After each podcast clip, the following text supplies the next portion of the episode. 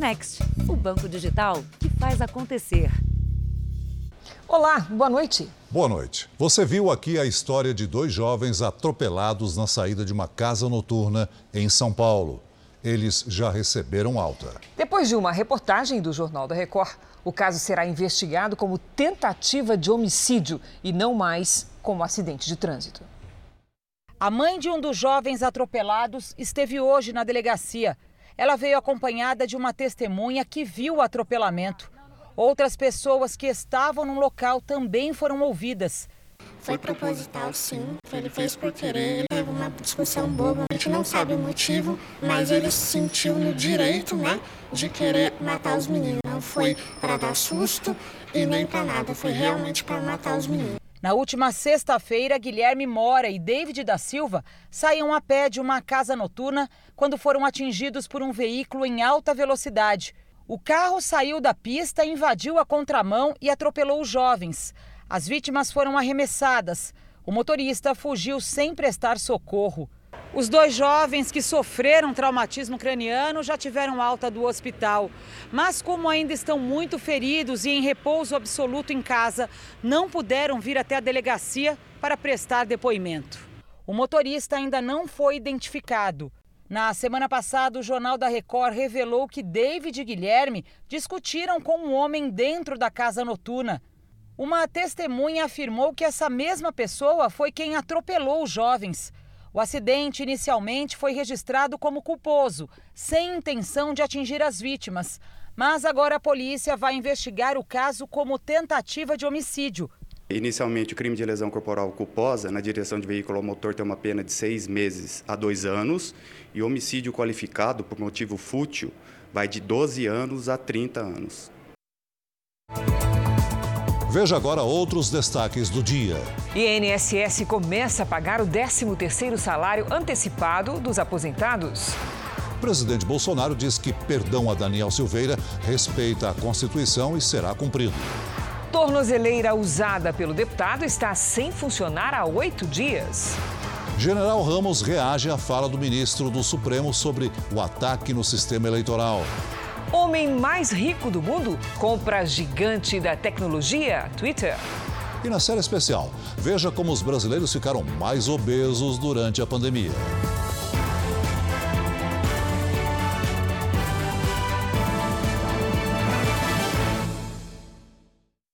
Oferecimento Bradesco Prime. Conecta você aos seus investimentos.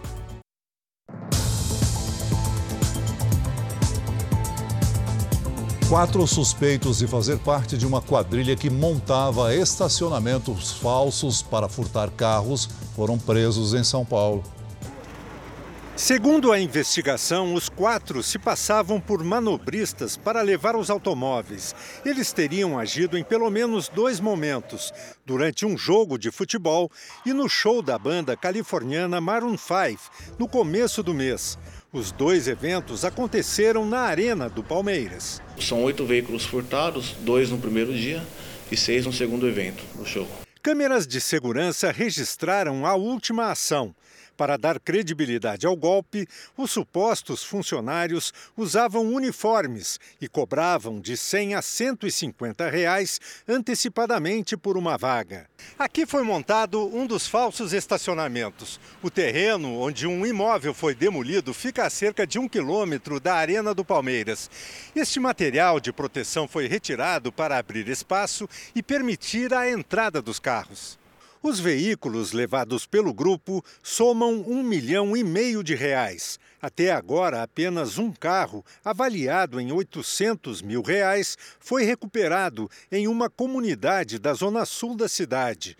A polícia também investiga se a quadrilha tem ligação com um roubo semelhante ocorrido há quatro meses, quando um falso estacionamento foi montado ao lado do Autódromo de São Paulo. Então agora nós vamos aprofundar realmente se havia encomenda dos carros, por que, que esses carros de luxo, né? qual o valor, a motivação, a receptação e onde estão esses carros tentando recuperá-los. No Rio de Janeiro, continuam as investigações sobre a morte da garota Raquel. vítima de um acidente com um carro alegórico. O presidente da escola de samba, responsável pelo desfile, não compareceu ao depoimento. Ainda abalada, a mãe chegou à delegacia acompanhada de parentes. Ela falou com os investigadores por cerca de duas horas. Raquel, que tinha 11 anos, foi prensada por um carro alegórico na saída do Sambódromo do Rio, na madrugada do primeiro dia de desfiles. Ela chegou a ter a perna amputada. O presidente da escola, responsável pelo carro, foi convocado a depor, mas não compareceu. Foi representado por um advogado. A agremiação ela vai se comprometer em disponibilizar as melhores informações possíveis para averiguar o que aconteceu de fato nessa fatalidade. A polícia trata o caso como homicídio culposo, quando não há intenção de matar. Pelo menos seis pessoas já foram ouvidas aqui na delegacia. As investigações também tentam esclarecer quem permitiu a entrada de crianças numa área considerada de risco. O motorista que conduzia a alegoria disse que não viu ninguém sobre o carro. Estamos ainda examinando as imagens de segurança para poder é, verificar se há controvérsias ou não no depoimento dele. Mas em depoimento, o coordenador da área da dispersão informou que foi alertado por pessoas que assistiam aos desfiles que havia crianças sobre o carro alegórico. Segundo ele, havia mais quatro além de Raquel. As outras conseguiram pular, mas a menina ficou presa. Ele também diz que é comum crianças subirem nos carros para tirar fotos. Antes do acidente, o Ministério Público havia alertado sobre os riscos de segurança na movimentação dos carros alegóricos. No fim de semana, a ex-chacrete Alba Regina, de 72 anos, também sofreu lesões na perna em um acidente parecido. Ela estava numa cadeira de rodas depois de se sentir mal durante o desfile e foi prensada na grade durante a passagem de um carro alegórico da escola de samba Paraíso do Tuiuti. Em 2017, um carro da mesma escola matou uma pessoa e feriu outras 19. Aquilo ali poderia ter causado algo, sabe, de maior extensão, porque se uma pessoa tropeçasse, caísse, ia virar um cavalo de Troia. Em Santa Catarina, um policial militar morreu atropelado depois que um motorista não respeitou uma ordem de parada. O carro era dirigido por um foragido da justiça. A imagem mostra o momento exato em que o policial é atingido. O cabo Alexandre Maciel, de 40 anos, foi atropelado por um carro em fuga nesta rodovia estadual em Massaranduba, Santa Catarina. Arrastado por cerca de 50 metros, ele foi levado ao hospital, mas não resistiu. O motorista ainda bateu em outros carros, abandonou o veículo e fugiu pela mata. As buscas começaram logo depois do crime. Os policiais usam cães treinados para tentar localizar o homem, que já foi identificado. Desde ontem nós mantivemos o cerco incansavelmente e agora implementando uma busca para ver se logramos êxito na captura dele. Segundo a polícia, o suspeito é foragido do presídio de Blumenau, onde cumpria pena por extorsão e tráfico de drogas. Ele tentava escapar de uma perseguição policial e não respeitou a ordem de parar dada pelo cabo Maciel, que atendia uma ocorrência de acidente na rodovia. O corpo do policial foi velado em Blumenau, no Vale do Itajaí. Ele deixa a mulher e dois filhos. Policiais de todo o estado fizeram homenagens. Os aposentados e pensionistas começaram a receber hoje a primeira parcela do 13º salário. São quase 57 bilhões de reais que serão injetados na economia com o pagamento antecipado. Para quem vive com o dinheiro contado da aposentadoria, como a dona Palmira, o adiantamento do 13º salário faz uma diferença e tanto. É muito importante, muito, muito mesmo. A primeira parcela desse abono já tem destino certo. Eu vou começar a pagar essa, essas coisas que eu tenho, que eu preciso pagar. Parte desse dinheiro vai ser para pagar o IPVA e outra parte vai ser para pagar o cartão de crédito. A partir de hoje, aposentados e pensionistas começam a receber a primeira parcela do 13º. Nesta primeira leva, tem direito ao benefício quem ganha um salário mínimo. Em maio, é a vez de quem tem valores acima disso. A antecipação do pagamento deve beneficiar 31 milhões de pessoas. Os trabalhadores com auxílio doença, auxílio acidente ou auxílio reclusão também têm direito ao abono anual. O calendário de pagamento do 13º salário segue o número final do NIS, número de identificação social. Os beneficiários podem conferir o valor acessando o extrato no site ou no aplicativo do Meu INSS. A medida adotada pelo terceiro ano consecutivo deve injetar na economia quase 57 bilhões de reais, sendo 28 bilhões e 300 milhões em cada parcela. O que está em jogo não é a dívida velha. Né? O que está em jogo é você recuperar a capacidade de crédito, recuperar a capacidade de se endividar. Mesmo que seja para quitar a dívida velha, nós estamos empurrando o PIB provavelmente em pelo menos dois décimos com esse valor. Isso já foi precificado pelo mercado. A dona Palmira bem sabe, estar com as contas em dia ajuda a viver melhor. Quando a gente organiza as contas, a gente fica mais tranquilo. Muito mais, muito mais tranquilo. Uma medida provisória assinada pelo presidente Jair Bolsonaro permite que trabalhadores recebam o auxílio-doença sem precisar passar por perícia do INSS. Basta um laudo ou atestado médico. O objetivo é diminuir as longas filas. A Rosângela, moradora de Porto Alegre, aguarda para fazer a perícia médica há mais de 15 dias. A diarista já teve o exame desmarcado duas vezes. Com tendinite nos dois braços, ela busca o auxílio, pois não consegue mais trabalhar. Cheguei lá, aí o guardinha disse: Não, teu nome não está aqui. O perito não veio, não vai te atender. Eu disse: Pô. Zerar as filas do INSS é um desafio para o governo federal. Hoje, o tempo de espera de atendimento do beneficiário gira em torno de 66 dias. Para tentar agilizar as análises de solicitações, passou a valer uma medida provisória que dispensa a perícia médica. A comprovação da incapacidade de trabalho poderá ser feita através de laudo e atestado médico. A expectativa é que a nova medida possa zerar a fila até o final de julho deste ano. Em janeiro, o tempo médio para concessão do benefício do INSS era 94 dias. No Tocantins, esse prazo chegou a 155 dias. No Rio Grande do Sul, 87. Com tantas dificuldades, 762 mil agendamentos estão pendentes na fila da perícia médica. A medida provisória já está valendo, mas para se tornar lei, precisa passar por aprovação na Câmara e no Senado em 120 dias e ser sancionada pelo presidente. Em nota, o Ministério do Trabalho informa que o novo modelo de atendimento ainda deve ser regulamentado. A Organização Mundial de Saúde confirmou a primeira morte por hepatite infantil de origem desconhecida.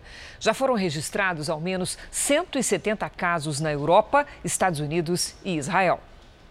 Não foram divulgados detalhes do histórico de saúde da criança que morreu. A maior parte dos pacientes internados tem entre 1 e 5 anos de idade. 17 precisaram fazer transplante de fígado. Pesquisadores investigam se a doença tem ligação com o coronavírus, porque parte das crianças foi diagnosticada com Covid. O Reino Unido concentra o maior número de casos. Os principais sinais da hepatite são pele e olhos amarelados, perda de apetite e febre. Veja a seguir: presidente Bolsonaro reafirma que perdão a deputado Daniel Silveira será cumprido. Na série especial, como a pandemia afetou o peso e a saúde dos brasileiros? E logo após o Jornal da Record tem a estreia da segunda temporada de Reis e a história surpreendente de Saul.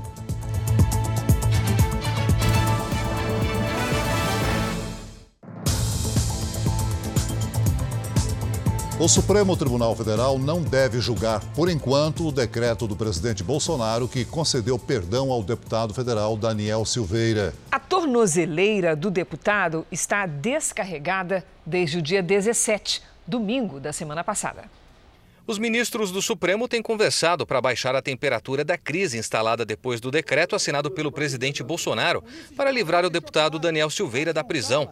Eles concordam que julgar o tema agora e eventualmente derrubar o decreto pode piorar a crise. Ministros com quem tenho conversado acreditam que o momento ideal para analisar o caso será quando o acórdão do julgamento do deputado Daniel Silveira for publicado, ou seja, depois que todos os recursos forem esgotados, já que a defesa dele ainda pode questionar pontos dos votos dos ministros. Esta professora de direito da USP observa que o perdão concedido pelo presidente leva em conta um argumento dado antes pelo próprio relator do processo contra Daniel Silveira, ministro do Supremo Alexandre de Moraes. O presidente fez toda a exposição dos motivos a partir do voto do ministro Alexandre de Moraes na, no questionamento do indulto concedido pelo presidente Michel Temer. Então, o, o Supremo, para enfrentar essa questão, vai ter que, de alguma maneira, desconstituir sua jurisprudência recente. Existe ainda um debate sobre a perda de mandato, o que impediria Daniel Silveira de disputar as eleições. Nesta segunda, a Secretaria de Administração Penitenciária do Distrito Federal informou que a tornozeleira eletrônica instalada no deputado Daniel Silveira descarregou no último dia 17 de abril, há oito dias. Não há mais contato com o parlamentar desde então. A secretaria não tem informação sobre o que aconteceu. O Supremo foi comunicado sobre o assunto hoje. A defesa do deputado Daniel Silveira diz que não foi informada sobre problemas na tornozeleira. A Secretaria de Administração Penitenciária disse ter tentado contato com os advogados. Nós perguntamos o que pode ter acontecido, mas não tivemos resposta. Em Ribeirão Preto, para a abertura de uma feira agropecuária, o presidente Jair Bolsonaro reafirmou que o perdão a Daniel Silveira será cumprido. Ao participar da abertura da 27ª Feira Internacional de Tecnologia Agrícola em Ação em Ribeirão Preto, Jair Bolsonaro voltou a defender o perdão concedido ao deputado. O decreto da graça e do indulto é constitucional e será cumprido. No passado soltavam bandidos, ninguém falava nela. Hoje eu solto inocentes. Ao defender uma alegada inocência do deputado Daniel Silveira, o presidente Jair Bolsonaro voltou a provocar o Supremo ao dar a entender que pode não cumprir uma eventual decisão da Corte contra o uso do marco temporal para a demarcação de terras indígenas.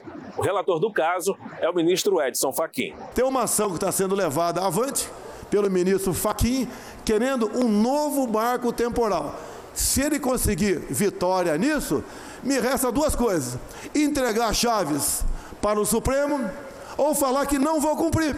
O marco temporal determina que as populações indígenas só podem reivindicar terras ocupadas até 5 de outubro de 1988, quando foi promulgada a Constituição. O julgamento deverá ser retomado pelo Supremo em junho.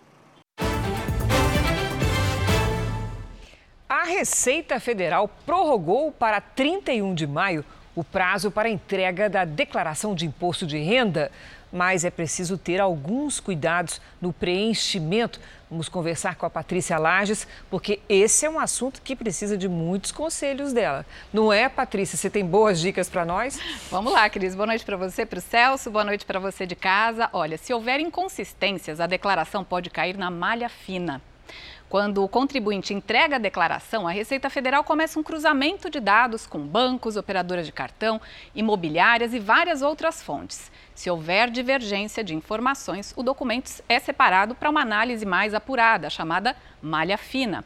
Além de fazer os ajustes, o contribuinte poderá ser multado e arcar com o pagamento de impostos atrasados. Agora, Patrícia, tem aqueles erros que são mais frequentes que a gente acaba cometendo, né? Como é que você nos aconselharia a fazer? Vamos ver aqui os principais, Cris. São a omissão de rendimentos e as deduções indevidas. Na hora de lançar os ganhos, o contribuinte deve informar todos os valores tributáveis, incluindo outros recebimentos além do salário, como aposentadoria e pensões, trabalhos autônomos, recebimento de aluguéis, venda de bens, os ganhos de aplicações financeiras e também é importante incluir os rendimentos de dependentes, inclusive os não tributáveis. Nas deduções, cuidado para não lançar despesas médicas que não podem ser deduzidas, como, por exemplo, gastos com remédios. Também não se deve deduzir integralmente valores que já foram reembolsados pelo plano de saúde. E ao declarar dependentes, não lance os mesmos em várias declarações. Por exemplo, pai e mãe declarando o mesmo filho ou vários filhos colocando mãe ou pai como dependentes. A regra é colocar um dependente em cada declaração. Acesse o QR Code e confira mais dicas no R7. Cris. Melhor contar tudo direitinho para o Leão, né, Patrícia? Sempre. Obrigada. Veja a seguir: diretora de escola onde crianças foram gravadas amarradas é presa em São Paulo por suspeitas de maus tratos e tortura.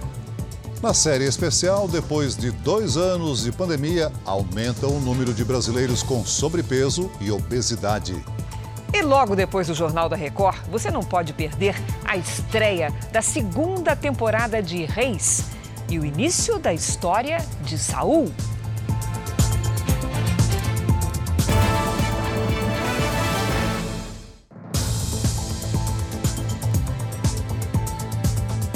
A temporada de shows está aquecida no país após o fim das restrições impostas pela pandemia. Olha, Celso, mas até nisso é preciso ter cuidado, porque cambistas e golpistas estão se aproveitando da paixão dos fãs. De madrugada ou até o sol explodir. Se tem pressa, pode esquecer é espera para mais de dias. Esses aqui se empenham por um ingresso no show do cantor canadense Justin Bieber. Fiquei 15 dias aqui na fila e consegui meu ingresso. Quem consegue comemora, a fila também. Bom, fã que é fã, como você está vendo, tem que saber cantar todas as letras do ídolo. Só que mais importante que isso tem que ter resistência. Olha só, elas vêm realmente para acampar aqui na porta com coberta, comida. Nos sites oficiais, muitos shows estão com os ingressos esgotados. E quando ainda tem, o preço é alto e a disputa é grande, o que aquece o mercado arriscado dos cambistas. A atuação dos cambistas tem gerado confusão e tumulto nas filas, até agressões, como aconteceu com Karen. Uma falta de respeito não só comigo, mas com todo mundo que está aqui, porque era crianças, meninas de 16, 15 anos, e ela ameaçando as meninas. Virou caso de polícia. O interesse dos fãs também tem chamado a atenção dos golpistas, que oferecem ingressos falsos pela internet a preços exorbitantes. Quando o valor é pago, eles bloqueiam a vítima e desaparecem. Ele estava com a história muito bem articulada. E foi aí que eu depositei, ele continuou conversando comigo, depositei de novo o valor. Foi em questão de meia hora a cada transição por aí. E depois disso ele sumiu. Esse especialista em direito do consumidor alerta: comprar ingressos de cambistas é sempre um risco. Quando ele compra de um cambista, ele não sabe quem é essa pessoa, não sabe se esse ingresso é verdadeiro ou não, e não sabe se aquele código, aquele QR Code que foi encaminhado de um ingresso digital, vai autorizar a entrada dele no show. E muitas vezes ele só consegue descobrir isso no momento do show. A diretora de uma escola infantil investigada por suspeita de maus tratos a crianças foi presa na região metropolitana de São Paulo. A professora Fernanda Serme da Silva foi presa nesta tarde em uma casa em Mogi das Cruzes, região metropolitana de São Paulo. Ela não resistiu ao mandado de prisão expedido pela Justiça e foi levada para essa delegacia de polícia. Fernanda e a irmã Roberta são suspeitas de orientar que crianças fossem amarradas com lençóis na escolinha particular de propriedade das duas. Os vídeos que mostram os maus tratos teriam sido gravados por professores da escola no mês passado. Nas imagens, as crianças aparecem com braços imobilizados, presas em cadeiras de bebê, debaixo da pia e perto do vaso sanitário. Roberta Serme, irmã de Fernanda, segue foragida. Uma auxiliar de limpeza da escola responde pelos crimes em liberdade. O depoimento durou cerca de duas horas e meia. A polícia não deu detalhes sobre o interrogatório. Fernanda, a irmã Roberta e auxiliar de limpeza são investigadas por crimes como maus tratos, tortura, perigo de vida e constrangimento contra crianças. A defesa de Fernanda e Roberta nega as acusações. Não era do conhecimento das proprietárias da escola, aquele procedimento, não daquela forma. Fernanda passou por exames no IML, depois foi levada para o presídio feminino de Itacoaxetuba, também na região metropolitana de São Paulo. Amanhã, ela vai passar por uma audiência. A defesa da auxiliar de limpeza nega as acusações. O advogado Leonardo Luiz Fiorini afirma que sua cliente é inocente. Segundo ele, o indiciamento foi feito com base em depoimentos das donas da escolinha. O Jornal da Record faz uma pausa de 30 segundos. E na volta você vai ver: tiroteio deixa sete feridos no centro do Rio de Janeiro. Pelo menos sete pessoas ficaram baleadas num tiroteio no, Rio, no centro do Rio de Janeiro. O confronto começou após uma saidinha, modalidade criminosa em que os ladrões abordam a vítima na saída de uma agência bancária. Uma das vítimas é um sargento da Marinha que estava armado e reagiu. Ele seria o alvo dos criminosos. Durante o confronto, o militar acabou baleado numa das mãos. Outras seis pessoas também ficaram feridas, entre elas um dos assaltantes. O segundo criminoso conseguiu fugir numa moto. Uma das vítimas foi levada para um hospital particular. Os outros seis encaminhados para o Hospital Municipal Souza Guiar. O quadro de saúde deles é estável. Um revólver calibre 38 foi apreendido. Imagens de circuito interno mostram a queda da paraquedista do Exército durante salto em Boituva, interior de São Paulo. Bruna Ploner chegou a ser levada ao hospital, mas não resistiu aos ferimentos. Nas imagens, o momento exato da queda. Bruna Ploner, de 33 anos, bateu forte contra o chão e foi arrastada pelo paraquedas. Ela chegou a ser levada com vida ao hospital, mas morreu logo depois. Segundo testemunhas, o acidente aconteceu quando a paraquedista do Exército tentava fazer uma curva em baixa altitude. Bruna saltou sozinha e perdeu o controle durante o pouso. De acordo com a empresa responsável pelo salto, não houve falha nos equipamentos. A Polícia Civil apreendeu o equipamento utilizado por Bruna e informou que o local do acidente passou por perícia. A Comissão de Desportos do Exército lamentou o acidente. Em nota, agradeceu a dedicação e o trabalho prestados à equipe Salto Livre do Exército e do Brasil. A paraquedista saltava desde 2015. Ela deixa o marido, Cauê Parra, que trabalha como instrutor de paraquedismo. Eles eram casados desde 2017. O corpo de Bruna Ploner será sepultado em sua cidade natal, São Bernardo do Campo, nesta terça-feira pela manhã. Em Brasília, um homem de 27 anos foi flagrado espancando um adolescente numa quadra esportiva. O vídeo gravado no fim de semana mostra o homem identificado como Vitor Batista chutando o rapaz. Segundo testemunhas, o agressor e a vítima são vizinhos. O homem teria se irritado com os assobios do adolescente. A vítima ficou com marcas pelo corpo, mas não precisou ir para o hospital. O agressor fugiu. O ministro da Secretaria-Geral da Presidência, General Ramos, é o segundo militar do alto escalão do governo a reagir a uma declaração do ministro Barroso do Supremo Tribunal Federal. Por uma rede social, o general Ramos republicou uma nota de ontem do Ministério da Defesa e comentou: segundo ele, eleições democráticas e transparentes fazem do Brasil um país soberano. Por isso, as Forças Armadas estarão sempre vigilantes.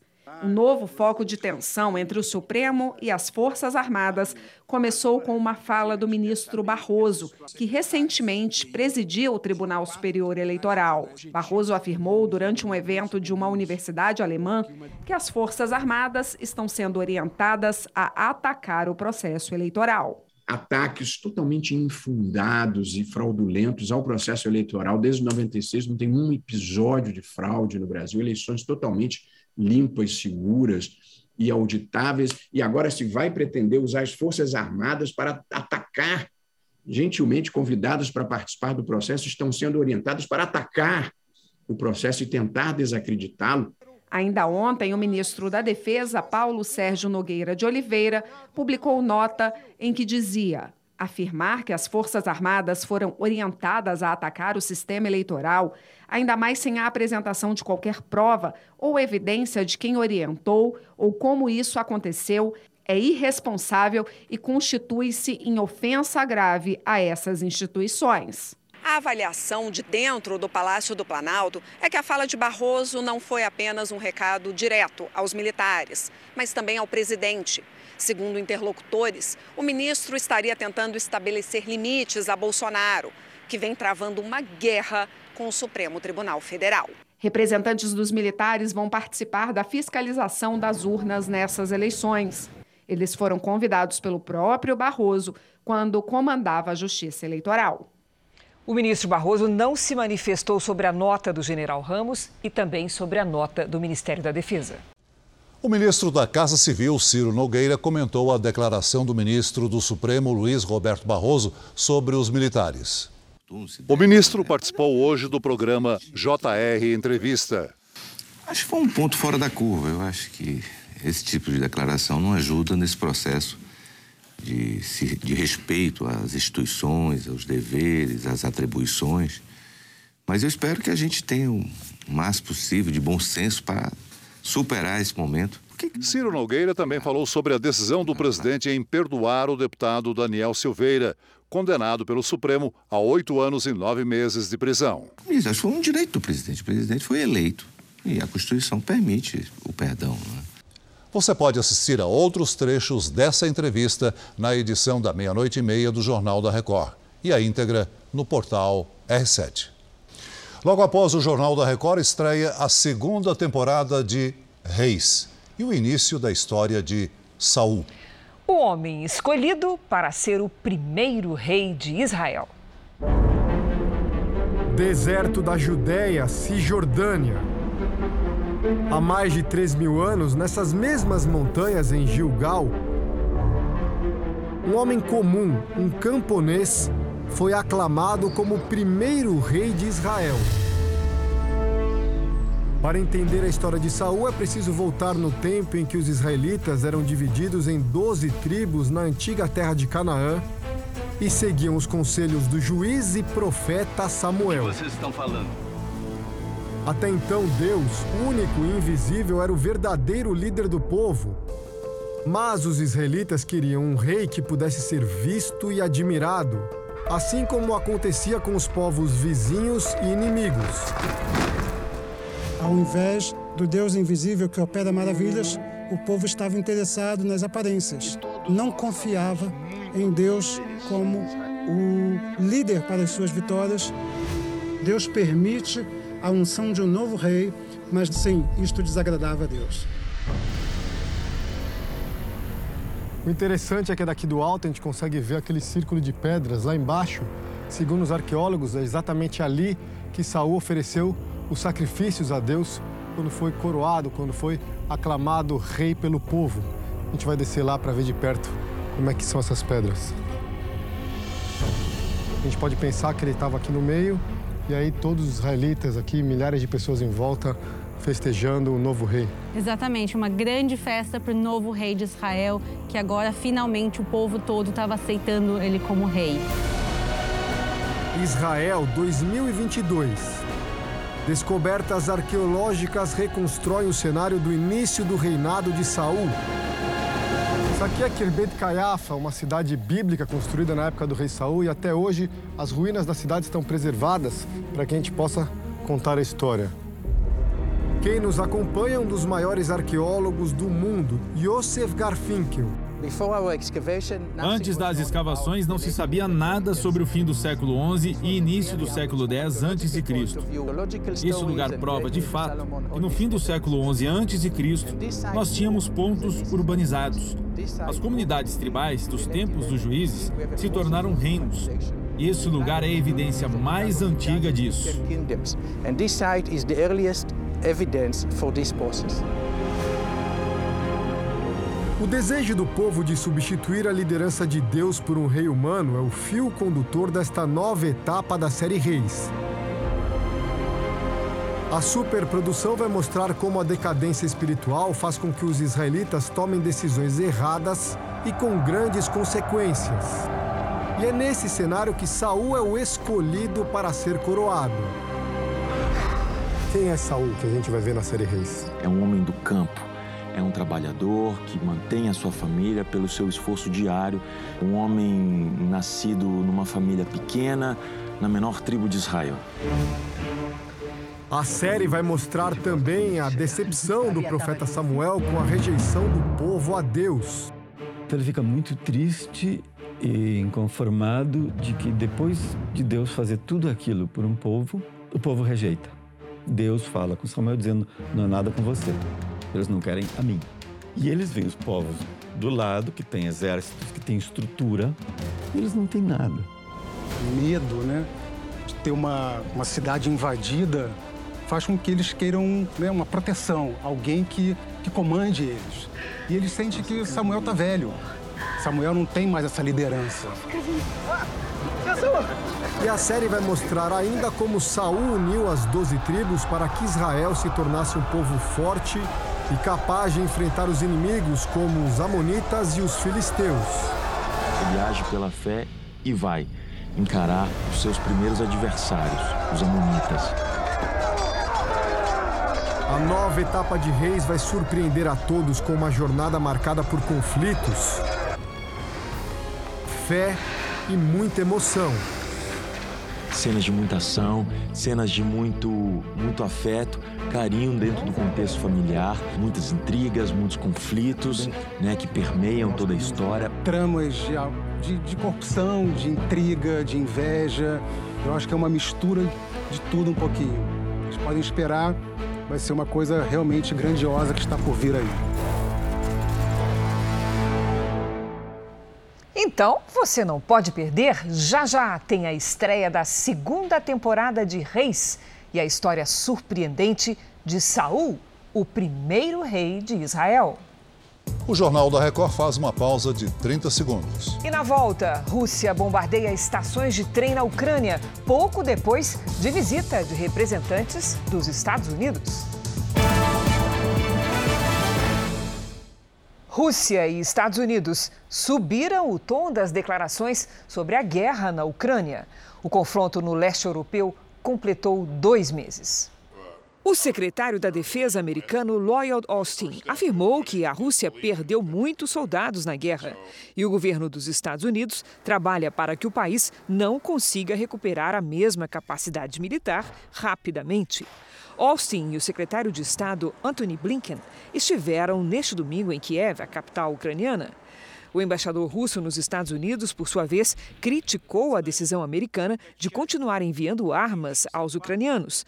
Para o diplomata, os Estados Unidos estão jogando óleo no fogo com essa atitude. Ao menos cinco estações de trem no oeste e no centro da Ucrânia foram bombardeadas pelas tropas russas pouco depois da visita dos representantes dos Estados Unidos. O Exército ainda realizou novos ataques contra uma usina siderúrgica em Mariupol, no leste do país, onde combatentes ucranianos estão escondidos. Não houve acordo entre Ucrânia e Rússia para a abertura de corredores humanitários. Mais cedo, Moscou havia anunciado um cessar-fogo para a retirada de civis. O bilionário Elon Musk anunciou hoje a compra da rede social Twitter, pelo equivalente a mais de 214 bilhões de reais. A negociação ainda precisa ser aprovada oficialmente. A empresa vai deixar de ter ações negociadas em bolsa e se tornar uma companhia de capital fechado. Fundada em 2006, a plataforma tem mais de 217 milhões de usuários. Elon Musk disse que pretende aprimorar os recursos da rede social. O bilionário sul-africano também é dono de uma empresa de exploração espacial e de uma montadora de carros elétricos. A balança comercial brasileira, que é a diferença entre tudo o que o Brasil importa e exporta, teve um saldo positivo de 19 bilhões de reais, o que equivale a 19 bilhões de dólares, o que equivale a 94 bilhões de reais, considerando assim as trocas deste ano de 2022. A alta em relação ao mesmo período do ano passado é de 13,7%. O Ministério da Economia destaca um aumento nas exportações do setor agropecuário de quase 7%.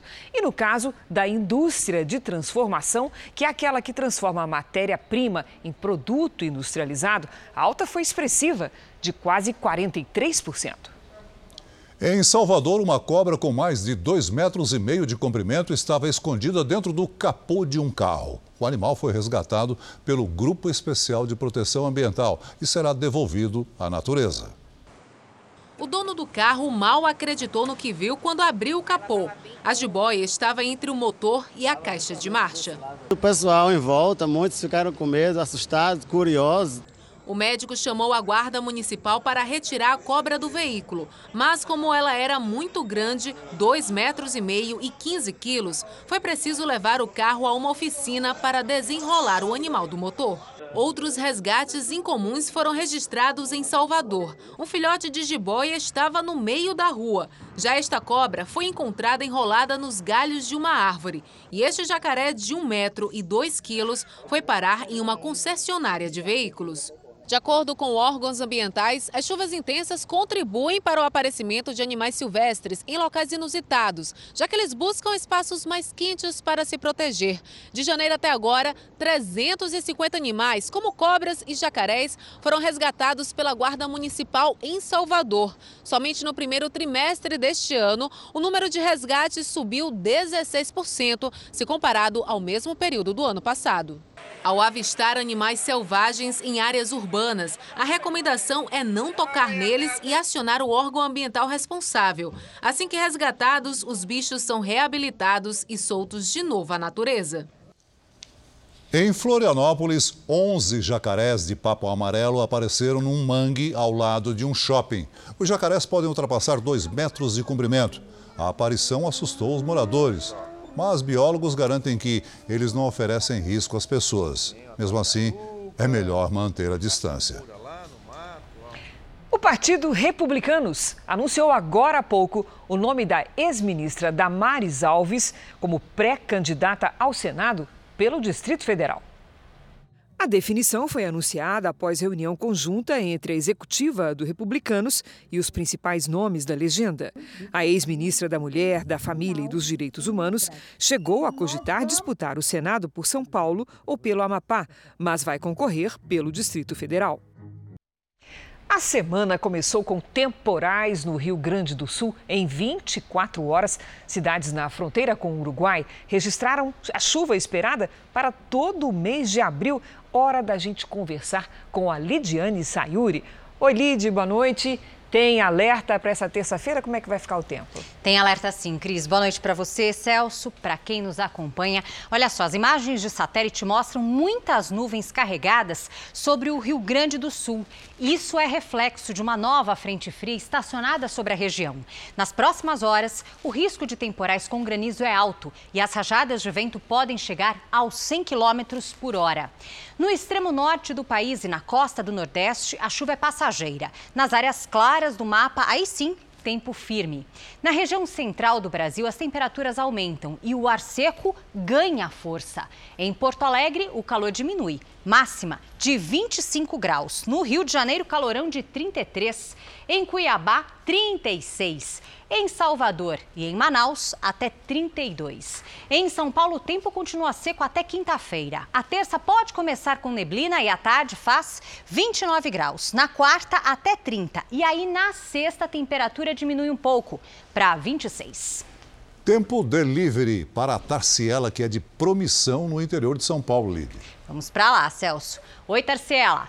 Aí, em Promissão, o ar seco também é destaque. Pela manhã, friozinho e neblina, à tarde, sol forte e calor. Ande sempre com uma garrafinha de água para se hidratar, viu? Terça e quarta com máximas de 33 e na quinta faz até 34. E o Gerson quer saber quando para de chover em Belém, no Pará. Tá difícil, viu? Mas vamos lá. Gerson, seguinte, trégua mesmo só na segunda metade de maio. Por enquanto, a previsão é de chuva constante por aí. A semana segue com temperaturas elevadas. Terça e quarta com máxima de 33, na quinta faz 34. Participe do Tempo Delivery pelas redes sociais. Mande a sua mensagem com a hashtag você no JR. Boa noite, gente. Obrigada, Lidy. Até amanhã, Lidy. Reeleito neste domingo, o presidente francês Emmanuel Macron já se dedica às eleições legislativas de junho. A eleição parlamentar vai determinar se Macron irá governar com ou sem maioria no Congresso. O primeiro-ministro Jean Castex anunciou que irá renunciar para permitir a Macron montar uma nova equipe.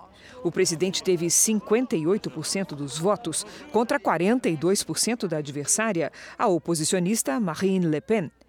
A abstenção foi de 28%, uma das mais elevadas nas últimas décadas. Macron foi o primeiro presidente francês a ser reeleito em 20 anos. A comemoração aconteceu em Paris, em frente à Torre Eiffel. Macron prometeu unir o país e continuar as reformas administrativas que apoia. Mais de 50 pessoas morreram de Covid na China. Todas as mortes foram registradas em Xangai, a cidade mais populosa do país, que enfrenta a quarta semana de confinamento. Todas as pessoas que vivem em Xangai foram convocadas para um teste de Covid. O governo afirmou que as principais vítimas do coronavírus no país são idosos que sofrem com outras doenças e não se vacinaram. Na capital Pequim, os moradores também enfrentam duras restrições. Eles lotaram os mercados em busca de suprimentos e muitos estocam água, comida e papel higiênico. O medo é que o governo aumente ainda mais as medidas contra o avanço da doença a China tem uma política de Covid-0 que faz o país adotar medidas muito mais duras do que o padrão em todo o mundo. Durante a pandemia, um problema de saúde pública se agravou a obesidade. Na série especial desta semana, você vai saber como o número de pessoas com sobrepeso aumentou e quais os riscos para a saúde. E hoje, por que as mulheres acima do peso correm ainda mais riscos de desenvolver doenças do coração.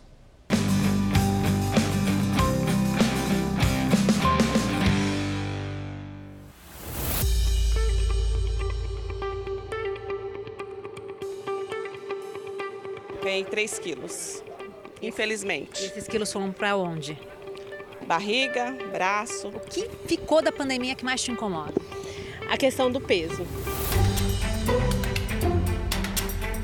A pandemia mexeu com as emoções, os hábitos e deixou marcas na saúde da população, algumas mais visíveis. Segundo o Ministério da Saúde, quase seis em cada dez brasileiros estavam com sobrepeso no ano passado, número maior que o registrado antes do início do isolamento social em 2019. É o caso da Norma, de 46 anos. Ela ganhou 30 quilos durante um ano e meio da pandemia, né, Norma? Como sempre foi a sua relação com a balança? A minha relação com a balança, desde os meus 16 anos de idade, eu tentei fazer regimes radical, mas voltava a engordar. Tive gordura no fígado, né? Devido à má alimentação. O aumento de peso levou muita gente para clínicas estéticas e principalmente academias. Uma infinidade de exercícios. Esforço enorme cordas no chão e até no teto. De sedentária a frequentadora de academia quatro vezes por semana. O resultado veio em poucos meses com a perda de peso e de medidas. Eu cheguei aqui com 105 quilos e agora eu tô com 87 quilos, né? Acho que foram bem mais de 21 quilos. Uma simples fita métrica ao redor da cintura revela muito mais do que a vaidade feminina. E afinar a barriga vai além da estética. A gordura na região do abdômen é inimiga número um da saúde. O que eu percebi foi o ganho de peso progressivo nos pacientes durante a pandemia, associado com o sedentarismo. As pessoas ficaram em casa e as pessoas ficando em casa, o que, que elas acabaram? Buscando alimentos confortáveis, alimentos calóricos, alimentos com alto teor de gordura. O que preocupa é que é só a ponta do iceberg.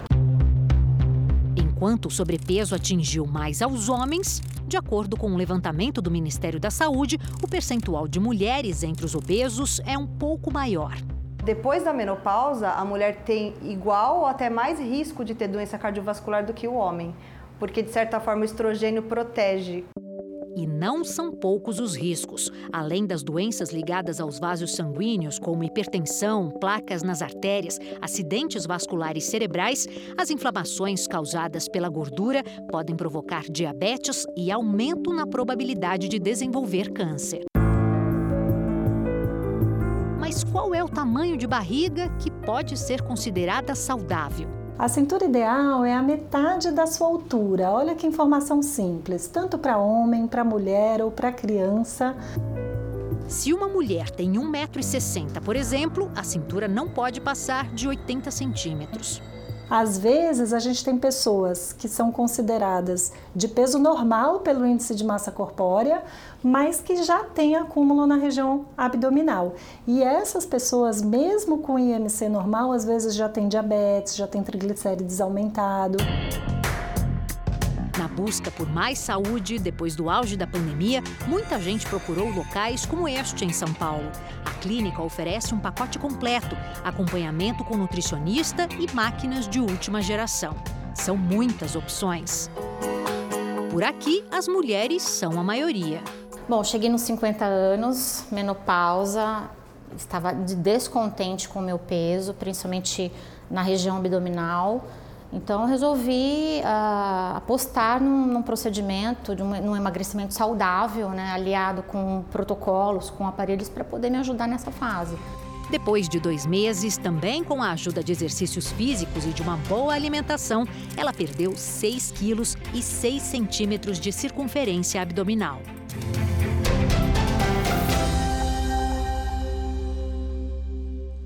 O Jornal da Record termina aqui. Outras informações na nossa edição da meia-noite e meia. Fique agora com a estreia da segunda temporada de Reis, o início da história de Saul, o primeiro rei de Israel. E em seguida, Jesus, a série. A gente se vê amanhã aqui no JR. Boa noite e até lá.